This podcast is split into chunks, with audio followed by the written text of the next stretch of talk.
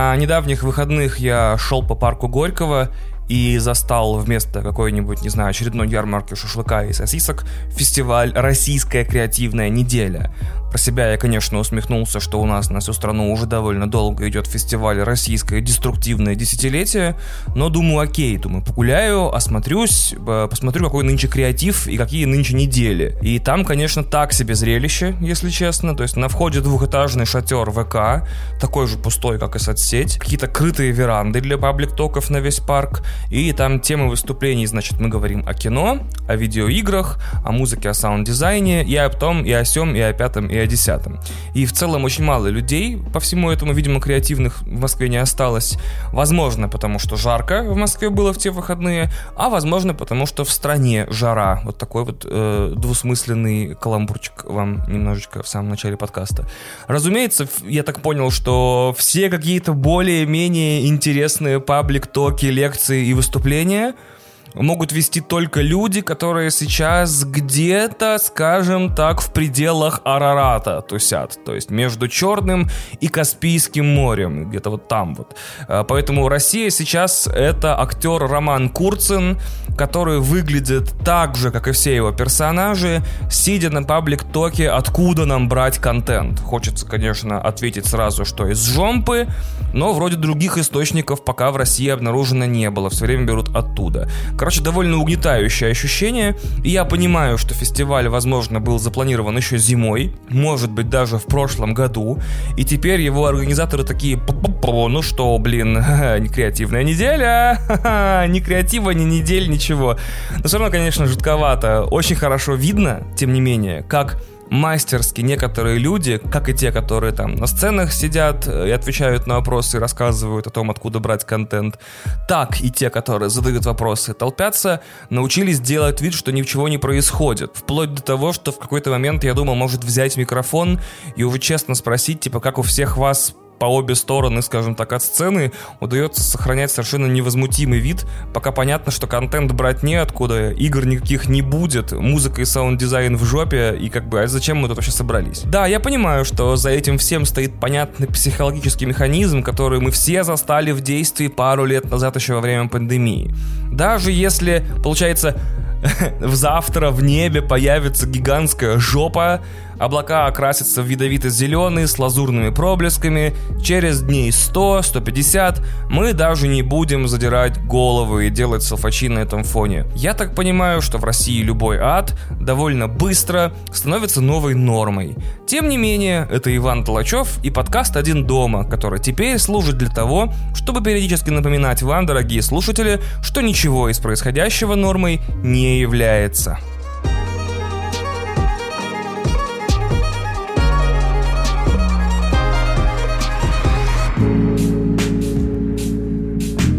А выход этого выпуска «Один дома» поддержал сервис для поиска психотерапевта «Ясно». И с психотерапией у меня очень простые отношения. В какой-то момент я понял, что моя жизнь внезапно налетела на корягу. У меня долгое время, очень долгое время были какие-то фантазии и мечты о моем будущем. И вдруг практически все они исполнились за очень сжатое время.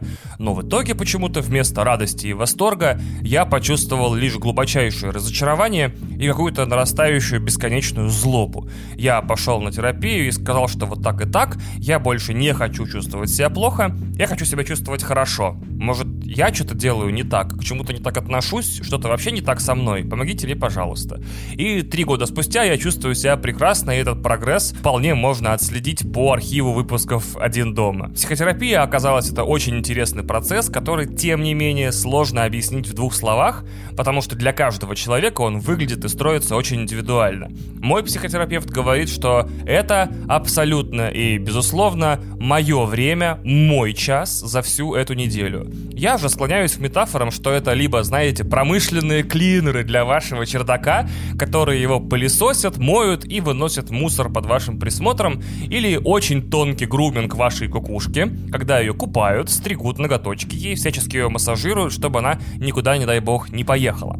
Как бы то ни было, я считаю, что в терапию особенно имеет смысл пойти сейчас, потому что последние 4 месяца ни для кого явно не прошли незаметно. Кто-то чувствует, что не контролирует больше ничего вокруг себя, себя, кто-то до сих пор не в силах осознать, что мир вокруг него или нее практически безвозвратно меняется прямо на глазах, а кто-то просто не может поверить в то, что то, что происходит, происходит на самом деле, а не какой-то дурной сон. Психотерапевты ясно разберутся и с первым, и со вторым, и, я думаю, и с третьим тоже. Для начала, после регистрации, сервис предложит вам короткий тест, по сути, на что именно вы жалуетесь. Вы устаете, злитесь много, тревожитесь, все складывается в вашей жизни очень плохо, или все складывается слишком хорошо, чтобы быть правдой. В вашей жизни нет цели, или в вашей жизни есть цель, но как будто не вы ее выбрали и не вам ее достигать. Ну и главный хит любого сезона для психотерапевтов, может быть у вас плохо складываются отношения с родителями что-то вот не строится и не ладится. Я, например, научился разговаривать с матерью так, чтобы это не приводило каждый раз к испанской истерике с битьем посуды по телефону, только и исключительно из-за того, что ходил на психотерапию. В итоге этот тест, который вы пройдете при регистрации, подберет вам группу подходящих терапевтов, и вы уже сами выберете, к какому из них обратиться. При этом сервис выбирает и позволяет вам выбирать из лучших, из лучших. То есть, по сведениям сервиса, только 17% терапевтов проходит отбор. Ваш час в неделю, ваш чердачок, ваша кукушечка будет в надежных руках.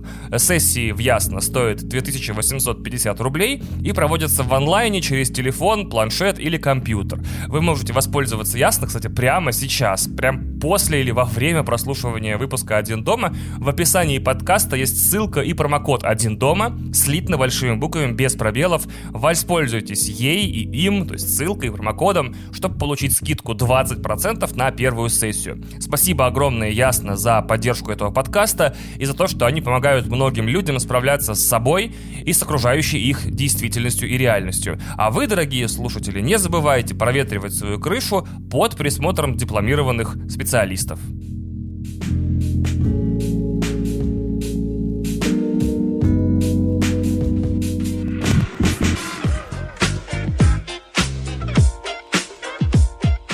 Современная Россия, как говорит в своих эфирах Шульман, которую я профилактически продолжаю слушать, прежде всего потому, что тембр этого голоса как-то меня баюкает и успокаивает, страна непостоянная и мерцающая. У нас как бы эпидемия, но нет. Как бы операция, но не совсем. Как бы вся страна постепенно мобилизируется, но не вся, не постепенно и не мобилизируется. То есть это такая постоянно вибрирующая, застрявшая между измерениями э, и состояниями страна, в которой вроде как происходит все и одновременно, но при этом ничего тоже не происходит. Отсюда, кстати, и ответ на вопрос, почему цифровизация в России в последние годы идет с таким скрипом. Потому что когда российским процессорам надо решить, передавать или записывать в данный момент единицу или ноль, они такие, опа-опа, погодите, погодите. Ситуация очень мутная, я не хочу ни на чью сторону становиться, очень много вопросиков и к нулям, и к единицам. Вот единицы, да? Вот они что такие тонкие? Они не доедают, что ли? Или болезнь у них какая-то? Я вот не знаю, я сейчас его возьму, эту единицу, а потом вообще, дай бог, проблем. Или вот нули, да? Ну это же дырка, по сути. Я сейчас дырку поставлю, что люди подумают? Не-не-не, давайте тут без самодеятельности. Поэтому, видимо, все российское железо и российский софт такое тормозное. То есть сначала надо наверх позвонить, выяснить, что сейчас с обстановкой, какая ситуация, что там сейчас у нас по нулям и единицам, какова, так сказать, политика партии, и уже потом ответственно сохранять и записывать. И вот я стою перед любым достижением отечественной информатики, и оно так медленно всегда и через «не могу» работает, что вот поэтому явно видно задействованы не только процессорные мощности. Там внутри этого, значит, отечественного компьютера совершаются важные звоночки, куда надо, переписки наводятся, значит, справочки, циферки пробиваются, вот там вот эта деятельность. И из-за вот этого всего, из-за вот этой вот состояния страны, в котором она пребывает, сейчас возникает нездоровый психологический климат, где все вещи якобы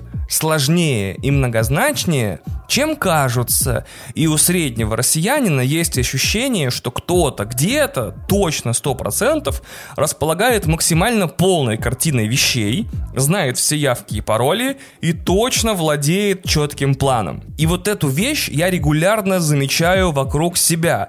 Прежде всего, естественно, в тех вещах, в которых чаще всего купаюсь, то есть, например, в поп-культуре. То есть отсюда и стремление к поиску глубинного смысла в искусстве и культуре, и категорическое неприятие вариантов, что в каких-то обстоятельствах, значит, объектах культуры, например, смысла нет, например, это не может быть, точно есть, точно есть.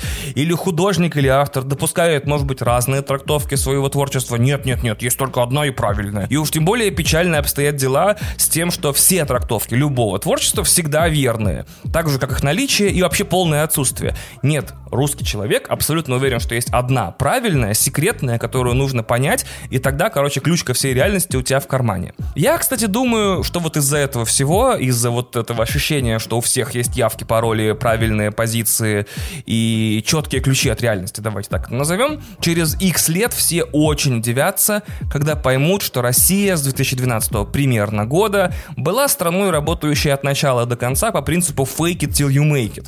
Типа, если мы все соберемся, очень-очень сильно притворимся функционирующим государством, с функционирующей верхушкой и четким планом на будущее, кто-то, ну кто-то, нам точно поверит и наверняка уже за нас убедит в этом всех остальных. В итоге россияне живя в такой стране, постоянно, значит, на измене, что называется, постоянно анализирует, прикидывает, он не дает себя наколоть, его невозможно обмануть. Уж он-то сейчас впервые всех разгадает этот мастерский план всех дружественных и враждебных сил вокруг него и выйдет из любой ситуации победителем. И в результате этого он, типа, не знаю, слушает ветер, типа, вдруг там зашифрованы частоты какие-то. Он считает частоту волн в Москве-реке, анализирует спектральные значения зеленого цвета в листве парка Горького, потому что все вокруг него не просто так. Вокруг него туманные намеки, шифры и подсказки.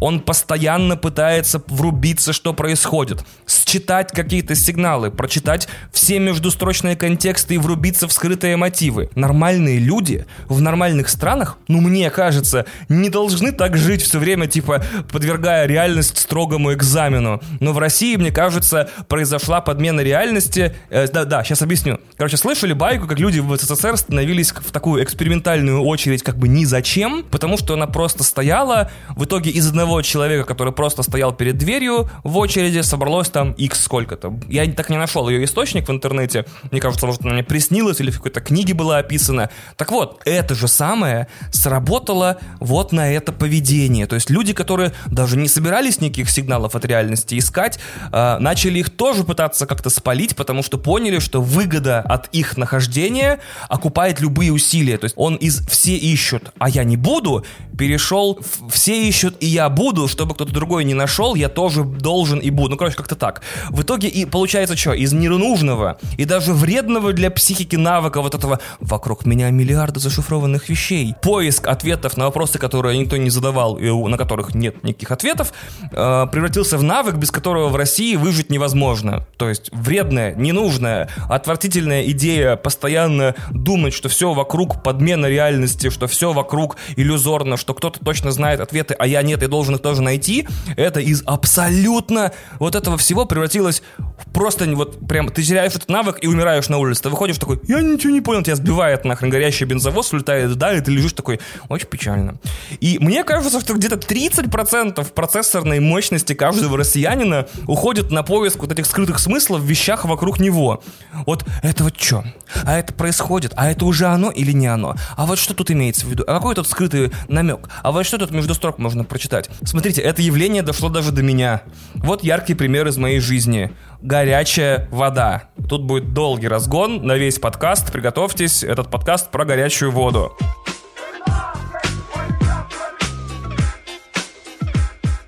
Я считаю, отключение горячей воды важнейшим культурным явлением в современной истории России. Ну, в современной России, в современной российской культуре. Я считаю, что это такой обратный Новый год. Потому что оно, отключение горячей воды, обычно по календарю где-то вот в середине лета, июнь-июль, и приносит столько же страданий примерно, сколько Новый год радости. То есть, мне кажется, мы еще в период отключения горячей воды должны ходить по квартирам друзей и родственников, выливать им на стол шампанское, сладкое, шмякать вот так вот пригоршню оливье и забирать у них, наоборот, красивые и хорошие вещи, чтобы аналогия обратного Нового года была наиболее полная. Э, немного отвлекусь сейчас в сторону. Я, когда жил в Одессе в 97-98 году, там где-то вечером, по моим воспоминаниям, в 17 часов отключали свет. И это было магическое время, если честно. Я еще учился там во вторую смену, единственный раз в жизни, и это было вообще прикольно, потому что ты топаешь с уроков вечером, уже немного темновато, как бы солнце уже заходит, идешь по району, и вдруг вообще полнейшая супер темень. Очень прикольное ощущение, когда вот в секунду до был свет, и там, не знаю, сжужжали фонари, какой-то там телевизоры доносились из окон, и вдруг нет ничего, ни света, ни звуков, что-то там люди начинают шептаться только через секунды три. Есть же такое вот это вот, даже когда в школах выключается свет, дети первые секунды две-три такие, и потом они такие, у отключения звука же нет звука, но ты всегда чувствуешь, как вдруг схлопнулось все вокруг тебя, вот этот звук. И вы вообще не представляете, как выглядит целый район города без света, когда ни окна, ни фонари, ни вывески магазинные не светят. И я в свои 9 лет придавал этому, ну там 9-10 мне было, придавал этому какую-то романтику определенного рода. То есть я делал дома уроки при свечах, как будто я вот, не знаю, лицеист 19-18 э, века. А, слушал кассетный плеер на батарейках, чтобы были хоть какие-то у меня развлечения. И с этим отключением света у меня еще связана одна из первых поп-культурных травм. По какому-то каналу, кажется, по Интеру, шел вот в этом пограничном эфире, вот, то есть не совсем дневном эфире для домохозяек, но и не в прайм-таймовом, вот как раз-таки в этот слот типа с 4 до 6, э, шел сериал канадский фантастический Лекс, э, который, может быть, кто-нибудь из вас знает, LE2X, Lexx. Э, я его постоянно ловил по телеку, но он как-то так тупо каждый раз начинался по телепрограмме, типа в 16.45 или в 16.30, а там полуторачасовые серии, по-моему, что в итоге перед отключением света я видел только завязку серии. Типа, ага, команда главных героев попала на планету каннибалов, и там они сидят, ну, в смысле, не попами, а наркотически, на какой-то адской субстанции, которую выделяют из человеческих тел, и все время играют парами в странную такую рулетку. Типа, один ставит как бы орган, орган, э, второй ставит орган, и они крутят рулетку, кто орган теряет, а кто получает из него выделенный экстракт. И это единственное развлечение какое-то на этой планете. Там, по-моему, еще Рутгер Хауэр в этой серии играл, но я уже не помню.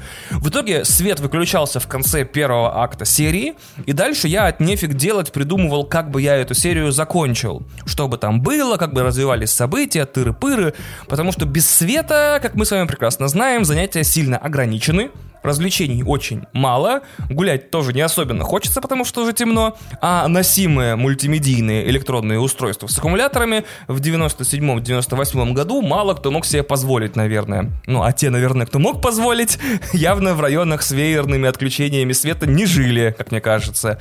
Потом, кстати, я в студенчестве из городской локалки выкачал пару серий Lexx, ну, он просто Lex называется, но кс круче звучит, как будто я котика зову. И такой, мне, я их посмотрел и такой, угу, я гораздо интереснее придумывал финалы, то есть, разумеется, без соблюдения какой-то структуры, как будто я тогда знал, что это такое. Иногда корявенько, иногда зафантазировался на несколько серий вперед, но это как будто, опять же, как в случае, например, со Звездными войнами и Оби-Ваном, это были мои истории, мои концовки, мои серии. А в итоге в, сериале были какие-то basic bitch концовки без моего детского безумия. Хотя Лекс при этом, важно отметить, был самым, ну ладно, не самым, он был довольно-таки нестандартным космическим сериалом, довольно трешовеньким.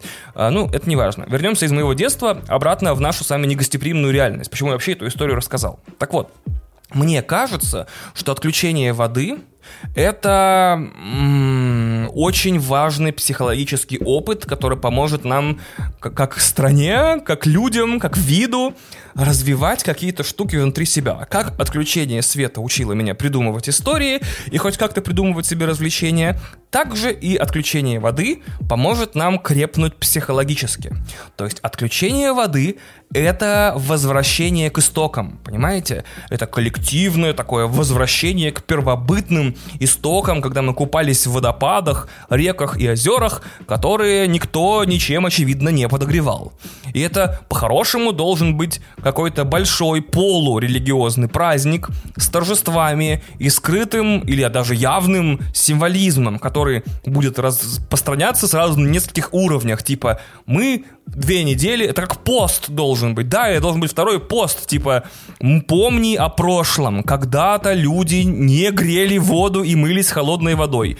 Помни о предках, которые тоже мылись холодной водой, но придумали электронагревание. Там оставайся скромным, потому что, э, по сути, тепло, любое, оно обманчиво и развращает душу, только холод содержит дисциплину. Ну и в целом, не знаю, еще крутая мысль есть, типа, не загрязняйся больше, чем можем уж быстро смыть холодной водой. Потому что в таком случае ты живешь свою жизнь так, чтобы не наносить на себя столько грязи, которую ты не успеешь за минутку быстренько еле-еле теплой водой смыть.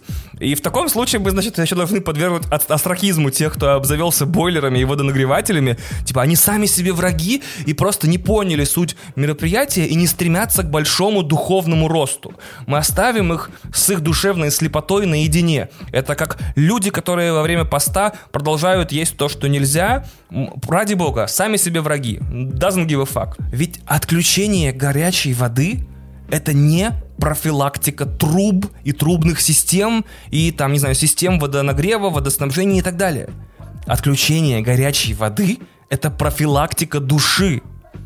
И вот неопределенность, в которой россияне живут последние уже 5 месяцев и еще 10 лет до этого, она заставила меня очень тщательно работать над собой. Я такой, давайте я разберусь, что я контролирую, а что нет. Я такой, ну вот я могу писать, э, могу говорить, могу записывать подкасты, могу делать вот это, вот это и вот это. Определенными частями жизни я управляю. Постепенно я этот список расширял и такой, ага, я еще могу взять еще одну часть своей жизни под контроль и узнать, когда наступит плановое отключение горячей воды.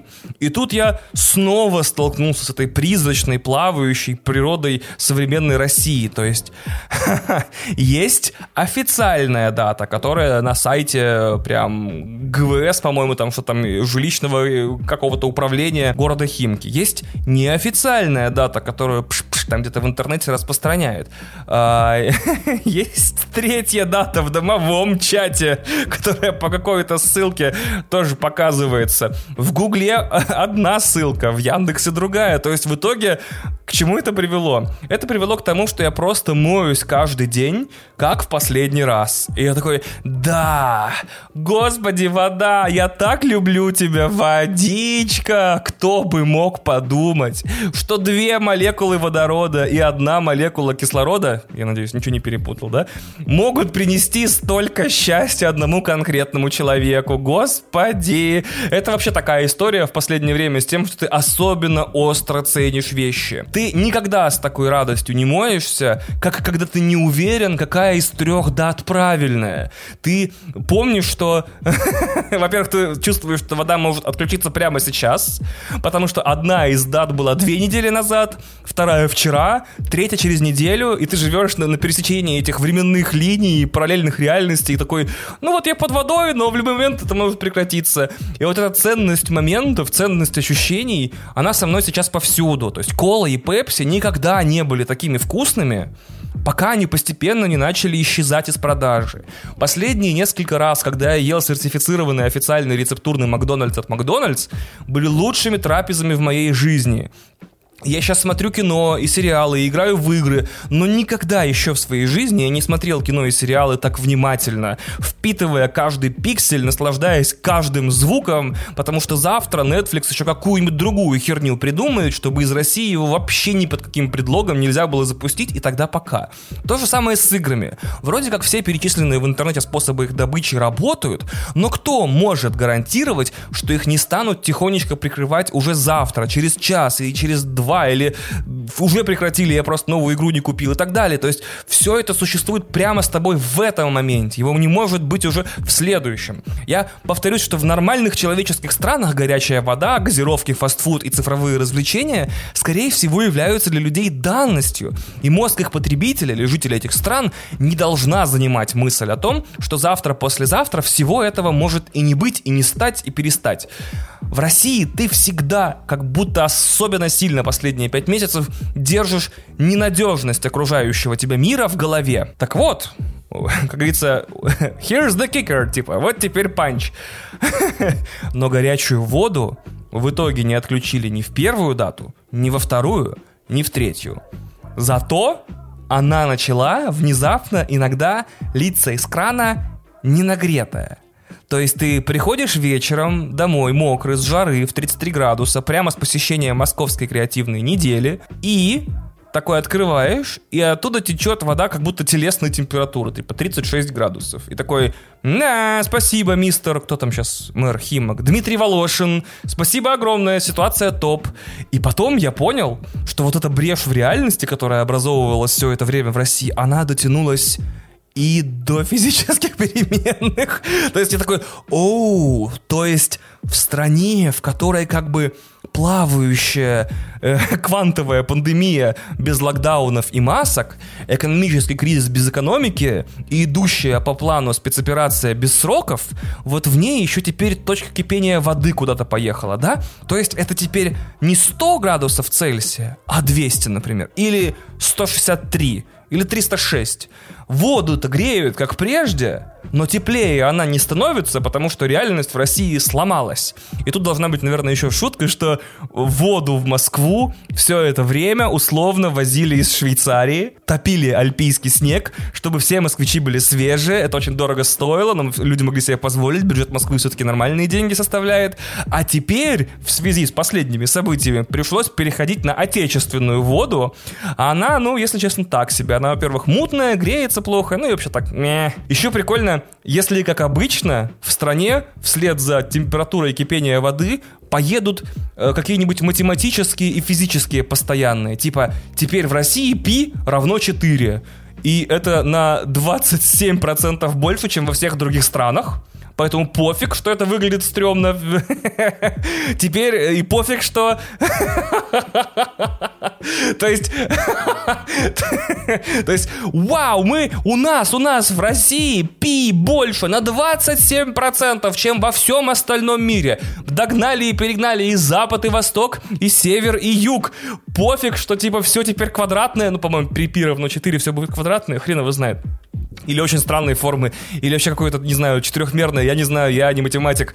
Пофиг на это. Главное, что, ух, прям показали, да у нас пи 4, ну и гравитационная постоянная должна поплыть. А еще лучше, знаете, объявить, что ее действие на территории Российской Федерации окончено. Потому что, ну, да, давайте смотреть фактам в глаза. Гравитационная постоянная была навязана нам западными партнерами, э, в частности Британией, потому что Айзек Ньютон все-таки э, англичанин. Да и к Ньютону самому э, есть вопросы, явно. Вот, например, вот смотрите, Айзек Ньютон, он Исаак же, да, Ньютон? То есть Айзек это же Исаак, он Ися? Может быть, он еще и Ньютонберг какой-нибудь? В итоге и будем гордые, значит, летать с квадратными мордами по городу, потому что гравитации нет и потому что пи равно четырем. Ладно, я отвлекся. Значит, после того, как все три даты прошли, в домашнем чате написали сокрушительное для моей психики сообщение, что, возможно, вероятно, не исключено, есть вариант, что горячую воду не отключат вообще. Я такой, что вообще происходит? Где вообще якоря реальности в этой стране и в этой реальности? Как контролировать, управлять пространством вокруг себя? Как находить комфорт в постоянстве, если все регулярно идет к черту? То есть не написали однозначно, что не отключат. Там какая-то самая размытая в мире формулировка. Типа, как бы, типа, мы не исключаем вероятность того, что горячая вода может быть в этом году календарном или астрономическом, не отключена. То есть на русском языке, естественно, я живу в России 30 с лишним лет. На русском языке это означает, что теперь воду могут отключить совершенно в любой момент, без сроков, без объявлений, без предупреждений и отмашек. В сентябре, в октябре, в ноябре, в новогоднюю ночь, в любой момент, в любую секунду, а могут никогда не отключить. И теперь я очень четко понимаю, почему столько перекрытых, сумасшедших и безумных людей живут в стране нашей, вашей, ну, не то чтобы моей, ну ладно. Потому что нормальное мышление какое-то человеческое в таких условиях развиться не может. Нормальная психика здесь тоже под давлением вот таких вот обстоятельств хрустит и ломается. Знаете, как я это понял для себя?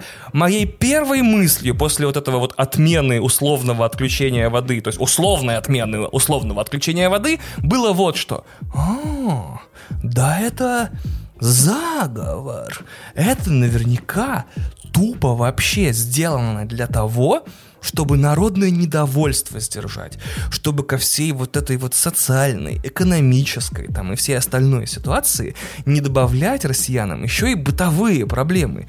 Типа мытые, чистые россияне не могут злиться генетически, а вот потные точно бы начали выпендриваться и всячески, значит, баламутить и, и, хулиганить дисциплину. Так что я с каждым днем чувствую, как я медленно растворяюсь в этом психологическом поле, окружающем меня. Тоже ищу, видите, знаки в объявлениях, тоже представляю себе в какой-то момент, что мир намного сложнее, чем кажется, что им руководят тысячи вообще непознанных человечеством сил, и все очень-очень туго переплетено. Так что я пошел ценить горячую воду как никогда в жизни, пока у меня есть такая возможность. А вам предлагаю ценить этот подкаст пока он не превратился в нечленораздельное дедовское мычание, где в перемешку будут теории заговора и разные антизападные высказывания. Ценить его, к счастью, несложно. Подписывайтесь, ставьте оценки, пишите ободряющие комментарии и отзывы и делитесь ссылкой на подкаст с друзьями, врагами, западными и восточными партнерами и всеми окружающими вас живыми существами. На этом я отчаливаю, хорошего вам дня и берегите душу от соблазнов тепла.